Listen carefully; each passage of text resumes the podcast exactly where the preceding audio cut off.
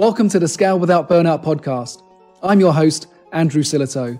This podcast is a result of my purpose to help ambitious business owners like you avoid stress, overwhelm, and burnout in the workplace.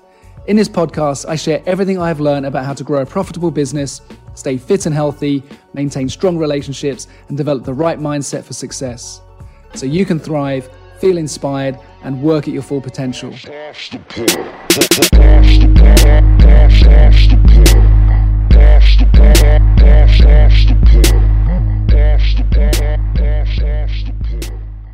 Okay, today I'm joined by Jordan Harbinger, and we are going to be talking about how to create a network of opportunities without having an agenda. So, if you're somebody who is a bit introverted or finds the whole networking thing a little bit sleazy and it's just not comfortable for you, then what Jordan is going to share with us is going to be groundbreaking for you. He's going to share so many hacks and tips and ways to build out a brilliant network that becomes your tribe or your community or people that you can help, you know, and they can help you and, and so on. But it's not this kind of tit for tat. And I want Jordan to kind of talk to us a little bit about that and really help us understand what networking truly is. Now, Jordan is an American lawyer turned social dynamics expert and entrepreneur. For 11 years, he hosted the Art of Charm podcast, which regularly in the iTunes top 50 and downloaded over 4 million times a month.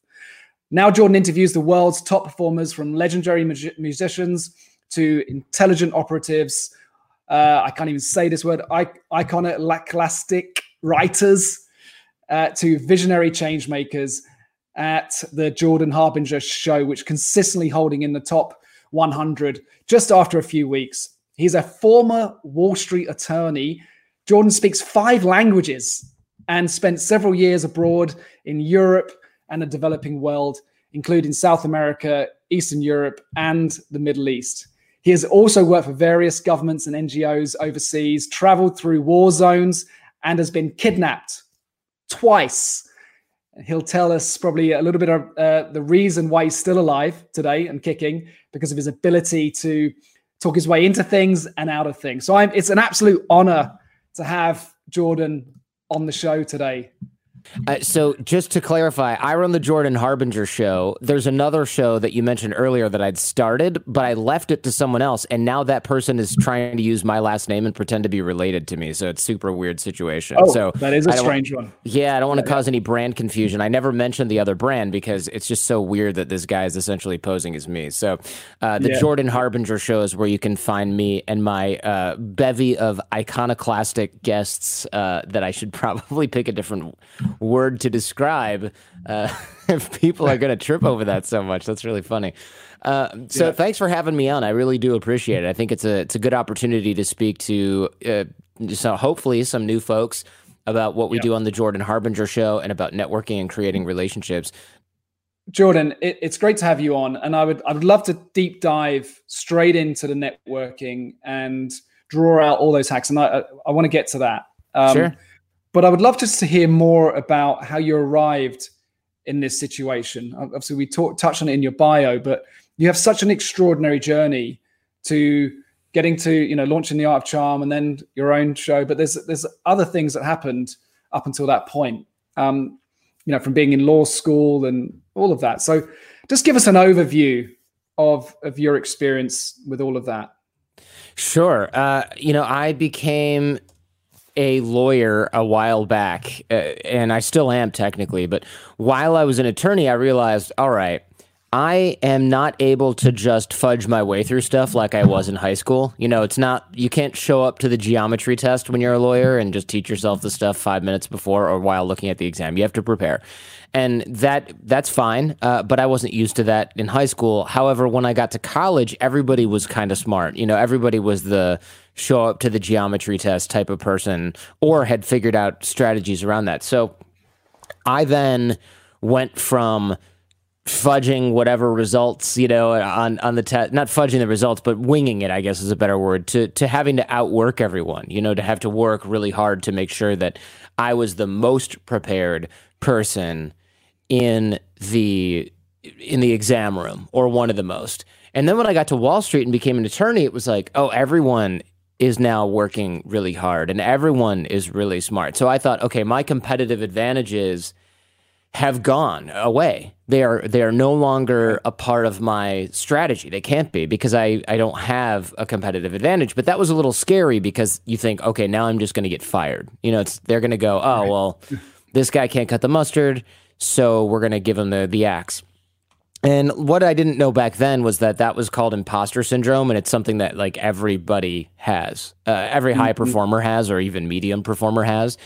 Uh, people who don't have imposter, whenever I go go give talks at like Google, Facebook, LinkedIn, Apple, whatever, Harvard, or you know a great school, Michigan. Um, I go, who here feels like they're the only person who slipped through the cracks and they don't really belong here, and you know it's only a matter of time till they get found out. And like ninety percent of the room, the hands go up.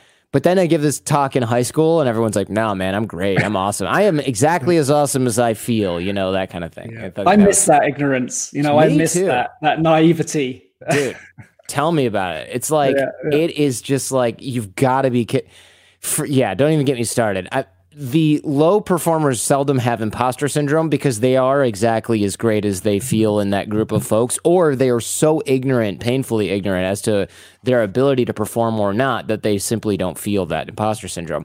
High performers are used to being around other amazing people. So we compare our blooper reel to their highlight reel, and therefore we think we're the only stinker in the room because we see ourselves as we think we are, whereas we see everyone else as eh, either their curated image in social media or because of the way that we view them and we use, you know, our, our cognitive biases come into full, fully into play and we start to think that everybody's as great as we see them because we smooth out their flaws and we, we don't do the same yeah. for ourselves.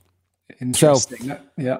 So I started to realize that only after a while in law school or in uh, in the law firm job that I was at during the summer where I had the internship, and I thought the best strategy for me would be to work from home. Because if I was able to work from home, which I know a lot of lawyers were able to do, if I was able to work from home, it would take them longer to find out that I was that I didn't belong there and that I should, you know, maybe get the axe at the first round of layoffs or whatever it was.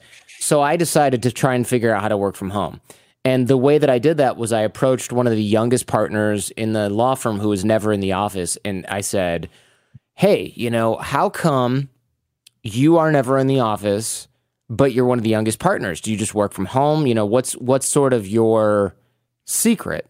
What's the secret that you have that I can maybe take for myself, right? Um, what's the deal on working from home? And he said, Well, you know, I'm not really working from home that often. You know, I, I'm just, but I am outside the firm. And the reason I'm outside the firm is that I generate business for the firm. So I don't I don't just sit at home and work because I don't like the office. I'm out generating deals and, you know, I don't worry about my billable hourly bonus from not being in the office because he had to work from the office for a while. I was like, oh, did you get an exemption from that? And he goes, no, I just don't even worry about the billable hours because if I bring in a deal every quarter that's worth a million bucks and I get 5% of that, it puts my billable hourly bonus to shame. And I can't really get the billable hourly bonus and generate business the way that I am. So I just don't worry about billable hours. So I was like, let me get this straight. You're the youngest partner in the firm. You don't have to go to the office. You don't have to bill 2000 or whatever hours a year because you're out generating business. What does that look like? And he's like, you know, I'm cycling, jogging, I go do jujitsu, play a little golf, do some charity stuff. I was like, this sounds like the best job ever. You know, it's not that he did no work, it's that he worked a mere 40 hours a week or whatever, you know, normal guys yeah. like that worked. He worked in beer 40 hours a week, 30 hours a week, but he was doing all this stuff to generate business. And I was like, I need to figure out how to do that. And so I asked him for advice, and his advice was just be cool, man. And I thought, if I could just be cool, do you think I would have become a freaking lawyer? You know, like, what are you talking about? Just be cool, man. Like, like give me a break. Not that all lawyers aren't cool, but I certainly wasn't. So I thought this is the worst, most unactionable, non actionable advice that you could possibly get from someone. It was like be taller or be confident yeah, or be just yourself. Be taller. Yeah. Just impossible. be taller. Like yeah. where do I even start? Is it possible? Unlikely. And so I decided to take some classes on networking and they were not great. You know, I, I took like a Dale Carnegie class.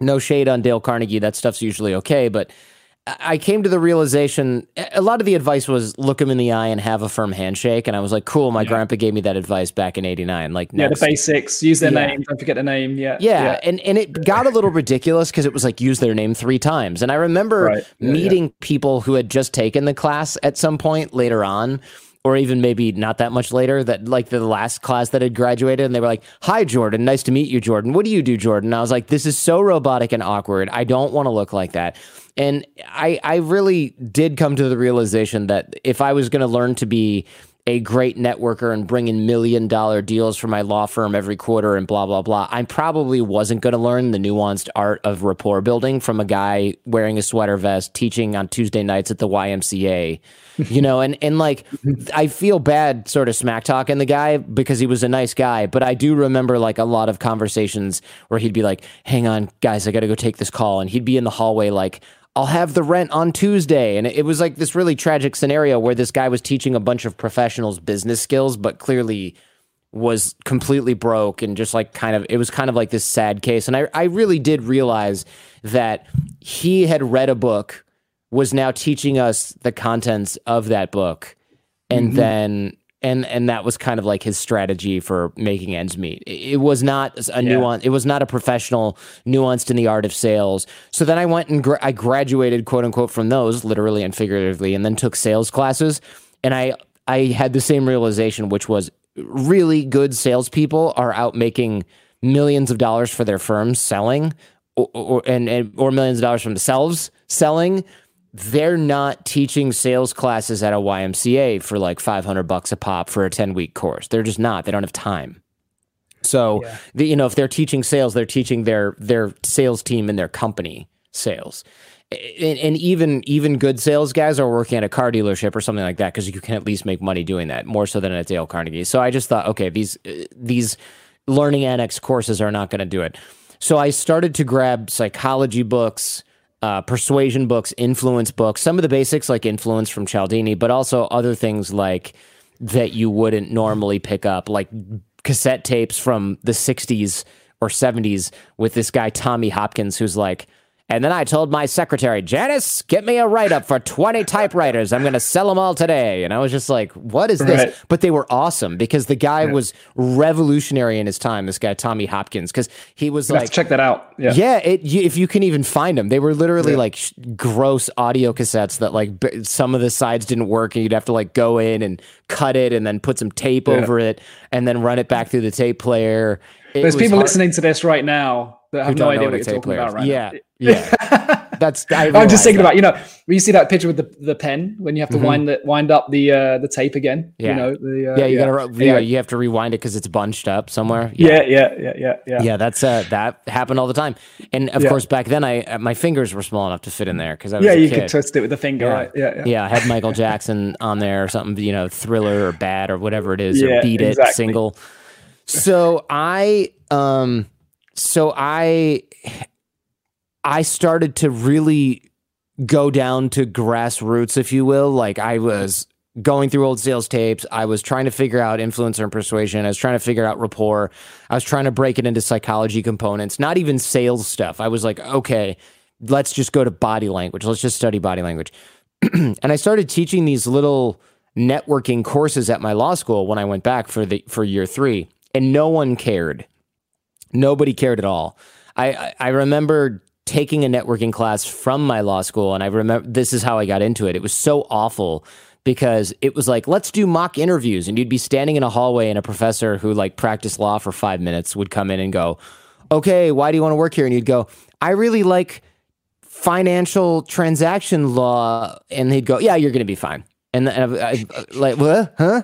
You're going to be fine? No, you're not going to be fine. You've never hired anyone why am I taking interview advice from you? You've never done this before for real. Like, but professors are like, oh, I know how hiring works. I study HR management. Okay, cool. So um, I started teaching networking as like a side thing because quote unquote I knew they didn't have time. That that was the way I framed it, right? I know the mm-hmm. professors don't have time to teach this. Maybe I can teach this because here's what I've got in a curriculum.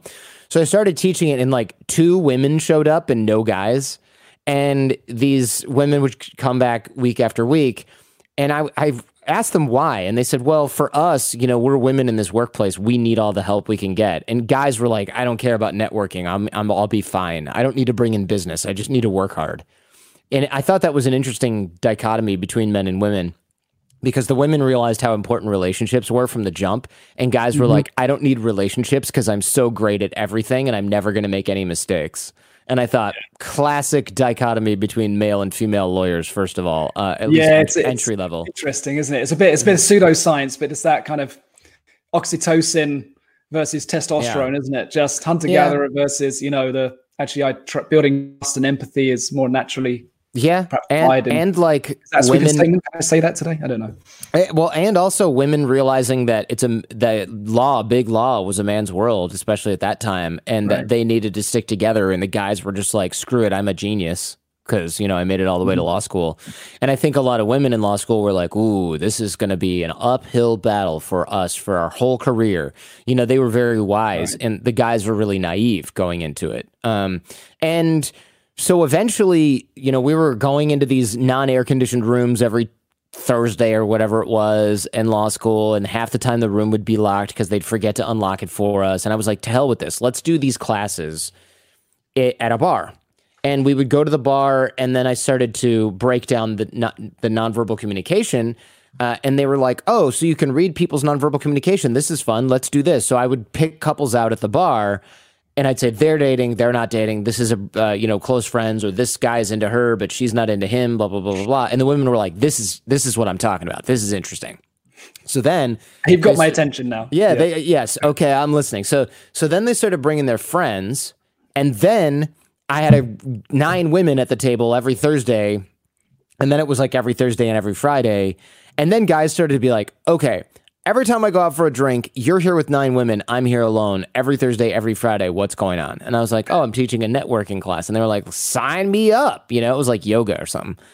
So they, the guys started coming, and I thought, okay, this is this is interesting. Now we're playing this game, and the guys are trying to do this and they can't do it, and the women are like really fascinated with the body language thing, and it turns into like a dating class, and that's when the podcast started to take off because I started to give these talks. Then the guys would bring their friend the next time, and the guy would have all these sort of remedial questions because they didn't understand how anything worked because they were guys in college, you know, law school. Right. And I, I went, okay, no questions from new people. Listen to these CDs that I'm burning and then come back the next week with your questions because you will then have the basics. And if the basic is answered on the CD and you keep asking me those questions, you have to go back home and listen to it again. You cannot talk and interrupt. You know, the basically, I felt like a professor. You can't interrupt my lecture because you didn't do the reading. You know, that kind of thing. So that to me was really kind of the beginning of where I was like, there's some, I've got something here. I just can't quite figure it out. And it's not going to be selling $20 CDs of basics to a, whatever guy walks in the door um, because guys would say, "Oh, I gave the CD away. Oh, I need another CD. My brother wanted it. You know, he's keeping it. That kind of thing." So I started to sell the CDs, but I realized there's th- this is inefficient. So I started to upload the files to the internet, and then that's when a friend of mine was like, "Hey." You should do podcasting. It's brand new. You know, it just started this year or last year or whatever it was. It was 2006 when I started put your audio files there and then tell people they can download them and then you don't have to listen to CDs. So I started to put the files on the internet and that's when I really started to see that there was magic in what, what I was teaching on the Jordan Harbinger show or the precursor to the Jordan Harbinger show because that was those files started to get accessed not only by people in Ann Arbor, Michigan, but people in South Africa and Germany. And I was like, who are these people listening wow. to me in other countries? I'm not marketing online. I don't know how to do that. I am just doing a podcast where local people that I tell how to find can find it. And but it's in the iTunes directory. And I'm like, yeah, but it's all text. Nobody has this, you know, just people with iPods. Like, how are people navigating and finding this? There's no search back then in iTunes, nothing and it was just people downloading every podcast they could, giving it a listen, seeing which ones were cool. And I was like, wow, there are thousands of people out there listening to this. We have a community going, and this is really something incredible. So that was the beginning of me realizing that not only are networking skills adjacent to dating skills, but that like everyone actually wants to learn this stuff, whether they know it or not. Yeah. That's really interesting. And I, I'd like to go back a little bit to the, the guy that you work with who was having these meetings, going out playing golf and doing jujitsu and and so on. Yeah. Because there are there are going to be people listening to this, watching this on LinkedIn, particularly LinkedIn, you know, lots of recruiters, right? Lots of consultants, salespeople who are thinking, so how, you know, how do I how do I get out there and have these meetings? How can I benefit from this type of of networking? Can, can we deep dive just a little bit into that mm-hmm. um, and some of the parallel, unpick some of the parallels there that people can take away? Because you know what I've noticed in sales, it does seem to be the people with the most meetings make the most sales. So they're out there in the field, but they're not necessarily doing it in Starbucks or um, over a desk. It might be connecting through hobbies and different things. Can we can we explore that a little bit? Yeah, definitely. So the people who have the most meetings probably make the most sales because they're playing the numbers game of having the most meetings, which is great. But a lot of people think sales meetings are okay, Bob, I'm gonna be over there at 9 a.m. for the sales meeting. You know, like have have your secretary make me a cup of coffee. Like that's what people think sales right. meetings are, like these old school formal things. And what I've found over years is I, I, don't think I've ever had a sales meeting that's not like a really boring conference call. But the best sales meetings that I've had that have been game changers for either me or for the people selling me something, it'll be like, hey, why don't we just go out to lunch? You know, we're at this conference. Let's go grab a bite to eat. You know, let's talk about the Jordan Harbinger show, blah, blah, blah. And then it would be like, hey, why don't we sponsor you for X dollars? Or like, why don't we do this test? Why don't we why don't we sell this? Why don't we buy that? And it's always informal. I mean, I've closed I don't play golf. It's funny because some of the biggest deals that I've closed at conferences were like doing miniature golf because it's really short and it's not that hot, you know, and you can get a beer during generally. Uh, and you're at a conference, so you're like, let's skip today and go play miniature golf. Like it's three miles away. I'll get an Uber, you know, that kind of thing. Um, yeah, and yeah. so, yes, technically golfing, I guess you would say, uh, or over a meal, or like at some party, you know, you sit down and talk with somebody that you like, that you think is interesting, and suddenly you have you want to do business with people you know, like, and trust, and that's pretty common. Yeah, you know, mm-hmm. you don't really need to have meetings where you show up and go in and present your stuff. I mean, you can sell that way; it does work but what's better is to sell to people that already know, like, and trust you. And you don't have to have a yeah. formal meeting to do that. You know, yeah, you don't. Yeah, you have to have. I guess calling it a sales meeting. Mm-hmm. Sorry, I interrupted you there, but I guess That's calling okay. it a sales meeting in itself is a problem, right? Uh, yeah, especially if your t- calendar title is like Jordan Harbinger. uh, sales meeting 9 a.m. Pacific time. It's like, okay, I'm gonna get sold at 9 a.m. Put my guard up and like come up with an excuse for why I have to leave early and all this stuff. But if I show up to a social engagement and someone's like, hey, I don't want to bug you about it now, but I know that you're working on growing your podcast and we have this product you should definitely take a look at because it does XYZ. I don't know if that would be helpful. We'd love for you to take a look at it and see if it's helpful and give us any feedback on why it may or may not be helpful, whatever you need. That type of thing is much, much more, that is much, much more effective and people mm. are the way that people where people go wrong is they go, "Oh, okay. Hey, Jordan, let's go see a movie. But first, I'm going to surprise you in the car with a brochure of like my Herbalife scam." And I'm like, "No, screw this. I'm out." You know, you yeah. can't dupe people into a sales meeting you shouldn't have to. You shouldn't be pretending to be social with somebody and then trying to sell them somebody. It should be a real so you, should already be doing business with people you know like and trust. So you should already be theoretically I should know who you are already and none of this should be a surprise. And yeah, yeah, yeah. you know you know that's the best way to go about creating a sales meeting situation where you're just worst case if i'm like i'm absolutely not interested in that at all. You're not like ugh now i got a mini golf with this piece of crap. You should be like all right well it's a social engagement anyways. You know you have to be very careful about that because people can really smell when they're being sold to so you can't hide the ball but you also can't and should not try to try to make everything super formal because you'll you'll end up with fewer meetings. That's for damn sure. Or people will cancel because you'll be last priority. Yeah, I mean, I've I've always been in sales, and I think the penny drop for me when I was working in I was working at Yellow Pages selling advertising, and you know you'd go in with the laptop and the presentation, and it'd be a two call process. So you'd find out the needs and ask them all the questions, and then you get all this information, and you go back again and, and pitch. But the penny dropped for me when I I don't know what made me think about it, but I just said, you know what, let let's just forget about the book for a second because we don't even know if it's the right thing for you. Let's just have a conversation about your business, where you're going. And when I was at Yellow Page, Google was starting to kind of get some traction, and the book was starting to die. Right, so mm-hmm. so when we can start looking at the whole program, and it's just it's just the building that trust, isn't it? And and also having a conversation about what's in it for them, rather than going in and saying, "Hey, I need to sell advertising," right? Because that's how I pay my bills. And even if it's unconscious, you know, they people are picking up on it. It is. Well, yeah, you have an agenda. It's like when you go on a date and you're like, ah, I just want to sleep with this person. I don't care about their hobbies. Like people notice, yeah. right? Yeah, yeah, yeah. And yeah. and if they're not up for that kind of date, you're not getting you're not getting it. No, nothing's gonna happen. Yeah. Nothing's gonna happen. It's a closed door. Yeah. It's so funny you mentioned um Herbalife just now because I had a, a friend of mine, well, it's one of those kind of friends at school I kind of knew, but I hadn't spoken to him in like 25 years. Right. Right. And just just hit me up on Facebook. Sure. Like, hey, how you doing? And I'm like, yeah, good. What, great to hear from you. You know, I haven't heard from you in a long time. And uh, he was like, have you caught up with such and such? Are you still in, you know, and, and it was kind of having this kind of conversation. He said, what are you up to? And I told him what I was doing. And uh, then I got the next e- next message. Hey, you won't believe the webinar I've just been on at Herbalife it was amazing. Wow. Like you, you know, and it was like the second message. And I just knew straight away. I thought, here it comes, here it comes. Mm-hmm. And I just said, oh, cool, great. And then, and then he, I got a message the next day.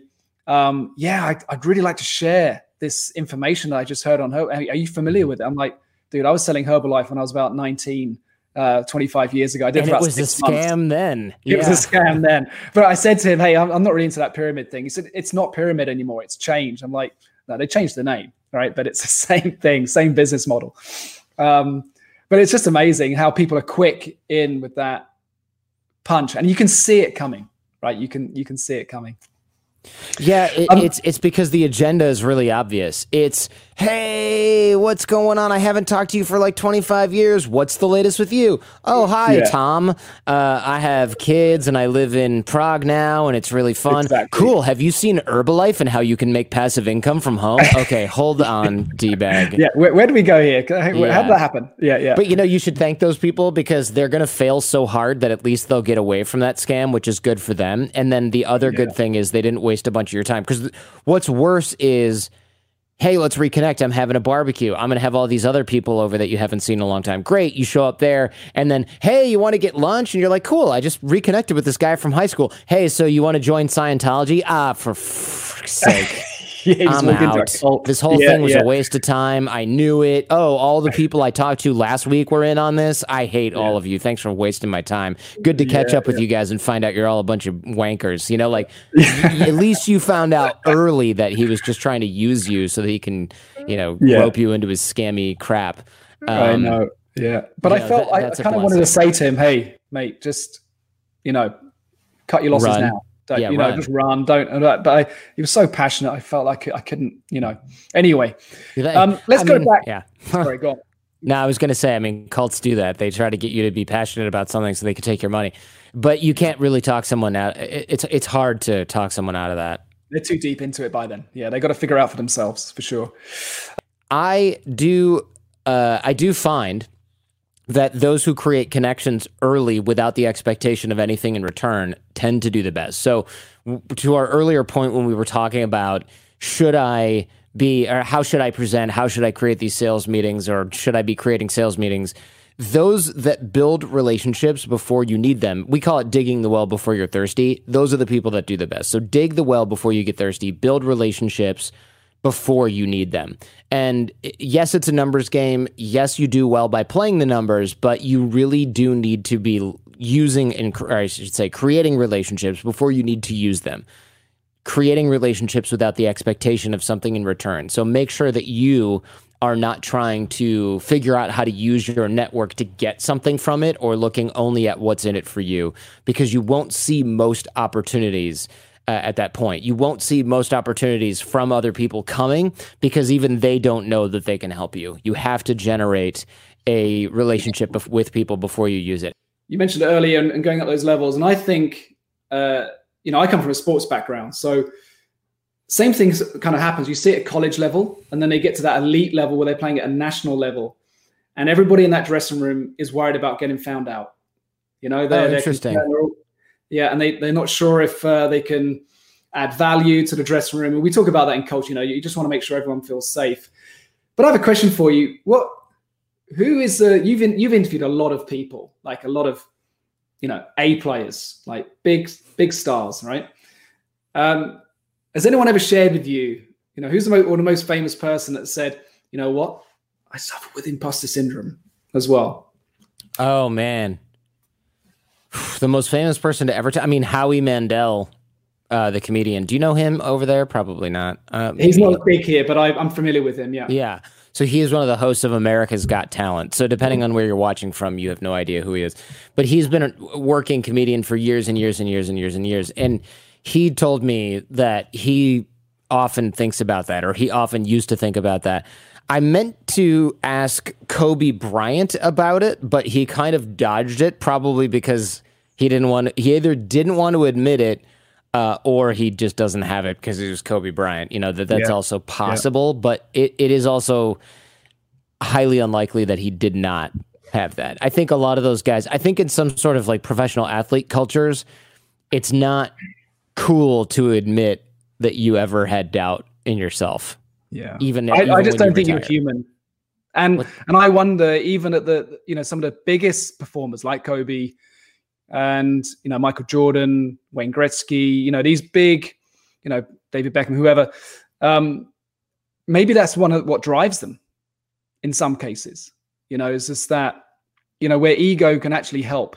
You know, where it's managed in the right way, but that that drive to be one of the best uh, is what what gets them there. And, and, and I think you know even you said, um, you know, you found a way to play to your strengths, and that's the thing that resonated with me is you you wanted to get the information. You were thinking, you know what, if I can't compete on work ethic and everyone else, everyone's on the same playing field academically, how do I have an advantage? And and what I was getting from the conversation was that speaking to that guy is that you had to adapt. You know, you had to say, right, how can I play to my strengths? What is my strength? And I think there's a lesson there for everybody that rather than playing along and saying, well, I've just got to work faster, be harder, or be taller, like you mentioned earlier, actually maybe there's another tactic, another strategy. Maybe I'm missing something. And I wonder how what does it take for someone to to take that step back and reflect on that and say, maybe there's another way. I think either people have to hit a lot of failures where they go, this isn't working for me, this isn't working for me. Maybe there can be somebody who tells them they're doing it wrong. You know, either a mentor or or you just get a client who goes, "Look, man, this was nice of you, but I'm not going to buy this from you because you're pushy and we don't have an established relationship and you need to figure out how to, you know, and then you eventually go, "Ding, oh, okay." Right. You know, for me, it was reverse engineering what that partner Dave had told me about, well, you just got to be cool. And I was like, that's not really what he means. That's what he thinks he means, but that's because he can't articulate what he's doing. So for me, I thought, okay, just be cool. Yes, he's funny and like people like being around him. So that's an element of that. Let me write that down, right? I got to figure out how to be a little more charming, entertaining, whatever it is but also he knew a lot of people for a long time. So they, th- what is what does that do? Okay, it gives them familiarity. What else? They know he's not going to screw up the deal. So trust. Okay, cool. So they trust him. They know him. They like him. They trust him that seems to be the magic formula. Okay, so how do I get to know more people? All right, I go to a lot of events, I keep in touch with people over a long period of time because, you know, just because you met somebody 10 years ago doesn't mean you know them. So let's let's keep in touch with lots of people, so I invented a system for that. Like, okay, that was a whole thing about like charm and generating rapport and being funny, entertaining and adding value in social situations. Um, and trust is when those people have the opportunity or when I have the opportunity to help those people, how do I showcase that? Because a lot of times people will go, Oh, Andrew is posting about looking for an audio engineer. Oh, well, what's in it for me? Nothing. I'm not an audio engineer. I'm not going to do anything with that. No, no, no. How can I jump at the opportunity to build trust? Okay, Andrew needs an audio engineer. Let me introduce him to an audio engineer that will do a good job. That will show him that the people I surround myself with are competent, good individuals that don't mistreat him. If I do that a few times, he will look at me like one of those people that will rub off on me. So I need to be looking for opportunities to build trust by doing that, by creating opportunities for you and not going, what's in it for me? Because that limits the opportunities I can create for you, which limits the amount of trust I can build for you. Right. Yep. So I tried to figure out how to manually engineer not in a tricky way, but just manually engineer know, like, and trust, and and it works. You know, dig the well before you're thirsty, getting people to know, uh, like, and trust you before you need those relationships. Know people, meet as many people as you can, keep in touch with them for as long as possible. Like, add value to social interactions or relationships, be pleasant. You know, create network opportunities for them, and then trust. Help people without the expectation of anything in return. And that is a formula that works for everyone. And if people yeah. think it doesn't work, it's because they're doing it wrong. There's no scenario in which being known, liked, and trusted doesn't result in business or opportunity. There just isn't one.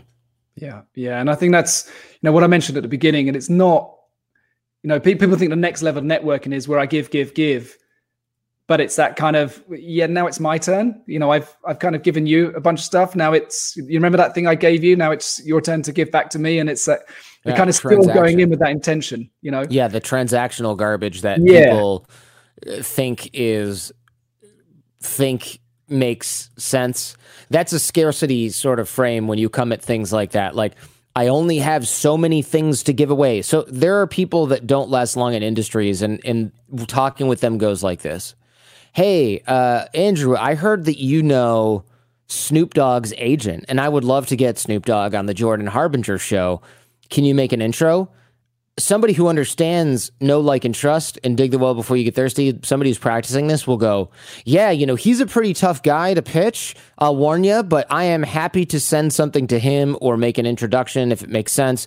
Why don't you send me what you need? I will talk to him anyways because I it's about time I pinged him and I'll bring it up and see what they're looking for in terms of media exposure. Great, here you go, Andrew. Here's my pitch, and you can send it to him. And please let me know, even if they say yes or no, it's fine. A no is just as good as a yes, almost. Uh, let me know what happens. That's that's good. People, but most people will go, ooh, yeah, I don't really want to use up that connection. And so I'm not going to do that because, you know, Snoop Dogg's an important guy. And maybe one day I'll want to have him on. So I don't want to ask him for anything because, right. you know, that would be me using up my social capital. And what you don't realize is you don't have, sh- you don't have social capital. You haven't done anything for anybody. Snoop Dogg's agent, eh, you know, you're treating me like you treat other people. So Snoop Dogg's agent or whatever, your connection, they don't know, like, and trust you either. And, you know, I know a lot of people that have gone, oh yeah, I know so and so, and I go, oh great. Well, when you know, can you do this and this and this? Well, I don't want to use that connection right away. Well, when's the last time you talked to them? Five years ago? Oh well, they're you're dead to them. Are you kidding? Oh, but I didn't want to bother them with anything because one day I might need it. So you have this magical email address that one day you're going to send something to and they're going to return. Give me a break. You don't have squat. You're just as I could.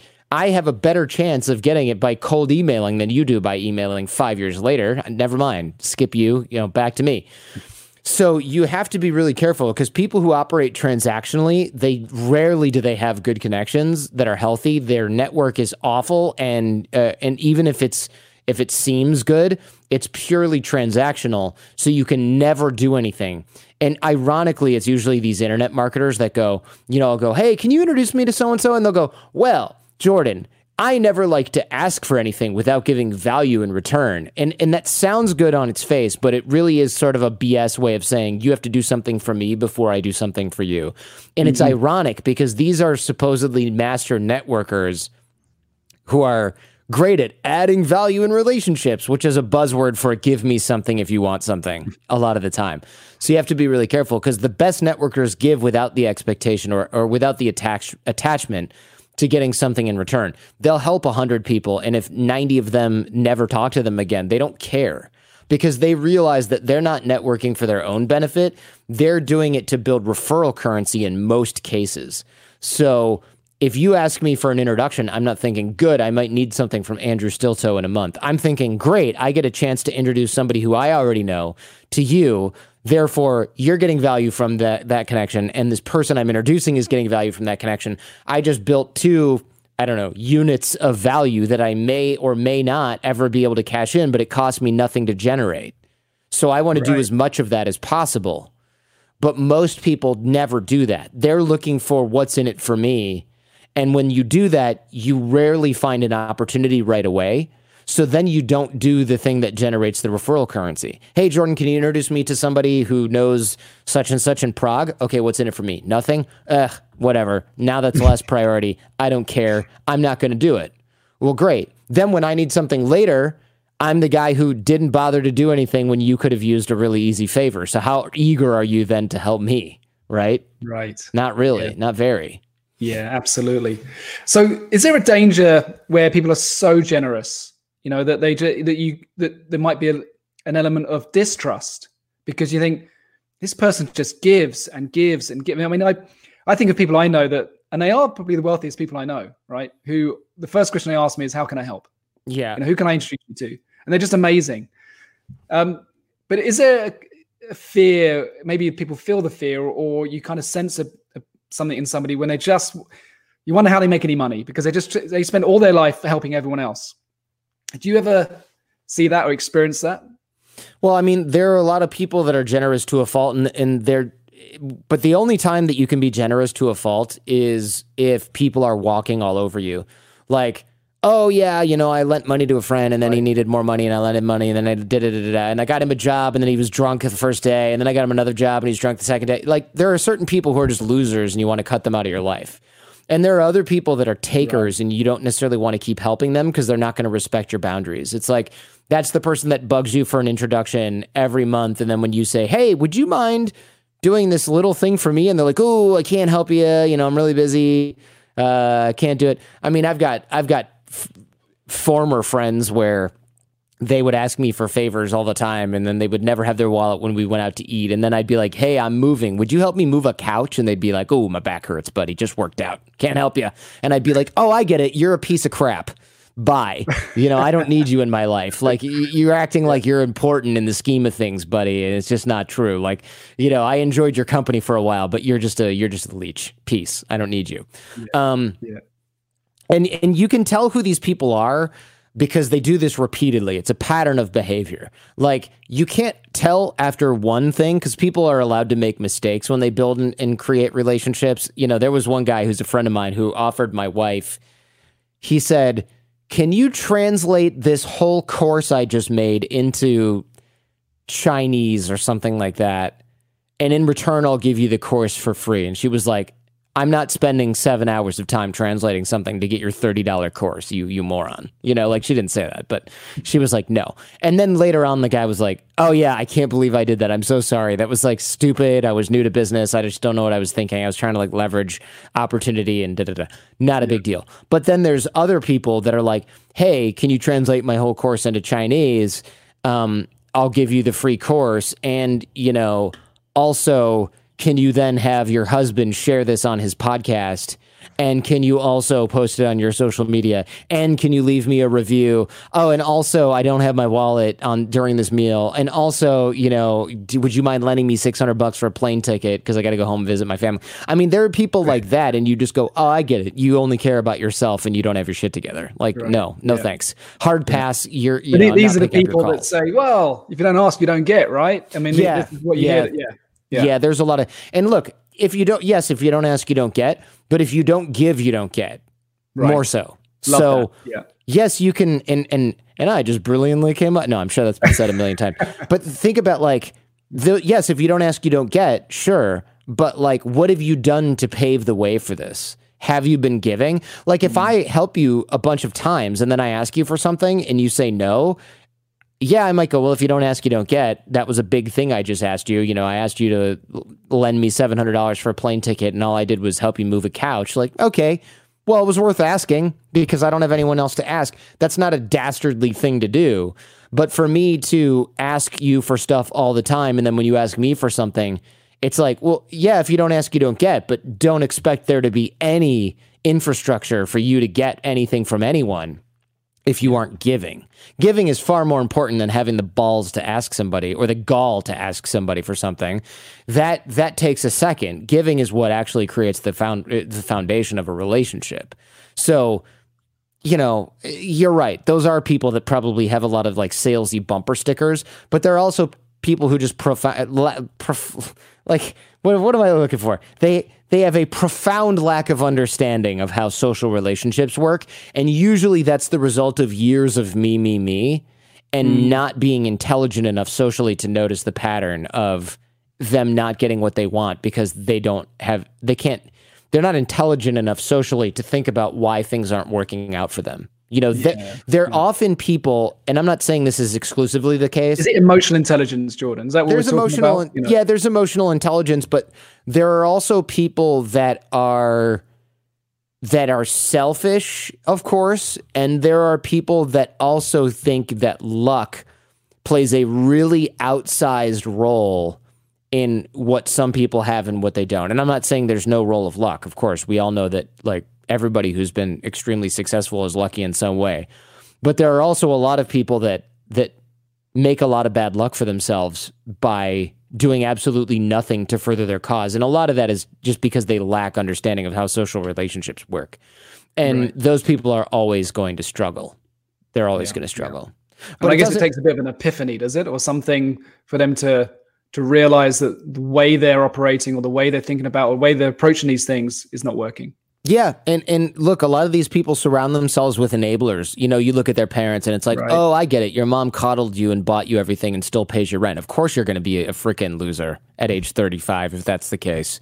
Of course, you're going to be a loser. To look, I'm not saying if you're 35 and you've hit hard times and your mom's giving you a break, you're a loser. That's not the case. I'm saying if you've never done anything for yourself because your parents have coddled you, of course you're not going to be able to do anything for yourself because you've never had the opportunity or the need to do so.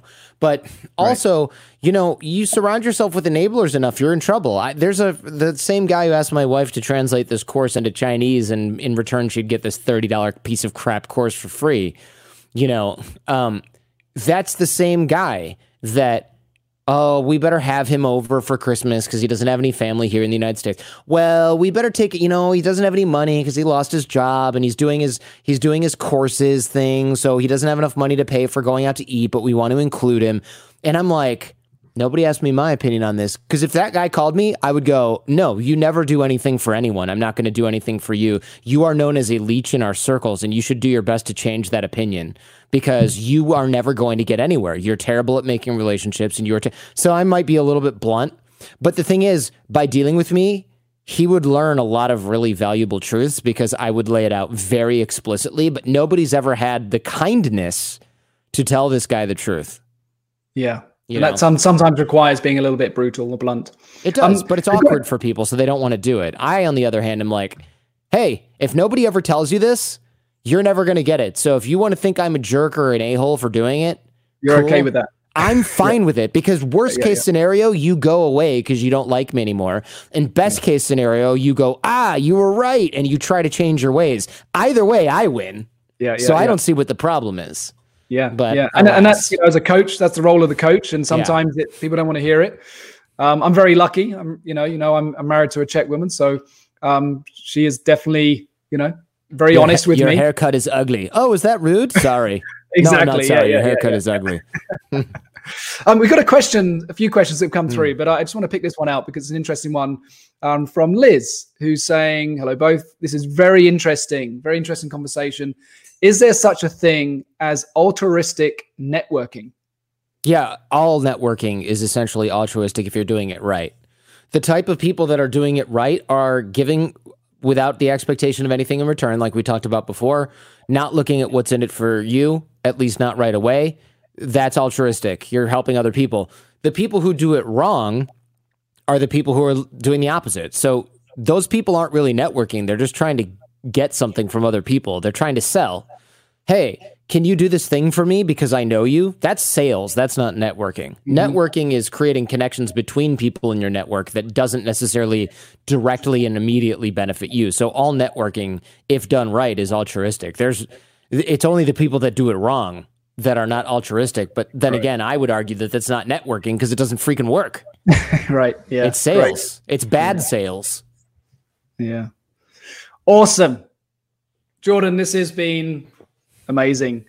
Uh, and thank you so much because you've, you've given us so much information. And for the you know, business owners, business leaders out there, or anyone that is, you know, a little bit fearful, you know, just to let go of that fear. And, and it's not about you. I get for me, that's the the biggest thing. It's not about you. Just get out there and and and help others. Um, final words, you know, final tips, hacks, anything that you think we've missed that you think people should hear when it comes to networking. Yeah, so it's about consistency. So I do the Connect Four exercise from my course, Six Minute Networking, which is free. I know people are like, ah, here's the ups- upsell. I've, I've been through it. It's brilliant. Check it out. It's really very, very good. Thank you. And is it free? It's free, right? It is absolutely end, there's, free. There's no yeah, enter yeah. your credit card BS in there. I even did I, some of the exercises. You know, the text exercise I loved. Did you know? It's some really good stuff in there. You should really people should check it out. That's at jordanharbinger.com slash course. Again, it's free. I don't have any ups. I don't have anything to sell. Um, and the reason for that is because the more people that know this, the better off we all are. And especially since those people are now in my circle, theoretically, they're going to be helpful to each other. And then if I ever need to tap into it, which I haven't yet, then great. Uh, but the texting exercise is called Connect Four, and it's every morning – go into your texts, go all the way to the bottom of the text messaging window where there's all those old threads where it's like, hey, are we still on for tomorrow? It's like unknown number, you know, and you're like, oh, that's Tom. You know, I should text him and re engage. So you re engage four people like that every day. It results in these very short conversations generally, but it results in massive opportunity because one in 50 people that you re engage is going to be like, oh, I need a keynote speaker for this event. Oh, uh, you know, I'm a book editor, and y- you know, you said you have a book concept, or like, what what is it? Let's talk about it. You know, there's a lot of opportunity that comes out of that. That's the numbers game at work. Re-engage 50 people, 35 of them reply. One of those people has an amazing opportunity for you three months later. You just don't know. Yeah. So that's the that's the playing with house money, and it takes like five minutes a day. And most people don't do it because they go, "I'm naturally good at networking." No, you're not. I teach this to intelligence agents, and if they're not doing this, you're not doing this. People go, "I naturally do a lot of this." No, you don't. Um, yeah. Stop lying to yourself. Um, just you know, the fact that you reach out on LinkedIn to somebody on their birthday is not the same as texting four people a day. It's just not. Um, so I have a lot of drills in there like this that are consistent, that take just a few minutes a day, and that result in a, a compounded interest type of effect over time. Yeah. And people should be doing those. These are there's only a few drills. Again, it just takes a few minutes a day. The course is free. JordanHarbinger.com slash course is where it's at. And it is the stuff I teach to salespeople, intelligence agents, executives. Like it works. And it is very simple and very easy. Great. So, for those that out there want to learn more about you, that's the place to go, is it? Yeah, or check out the Jordan Harbinger show. Thank you for listening to the Scale Without Burnout podcast. For more free resources and content on how to grow and lead your business and become the best version of yourself, head over to andrewsillitoe.com.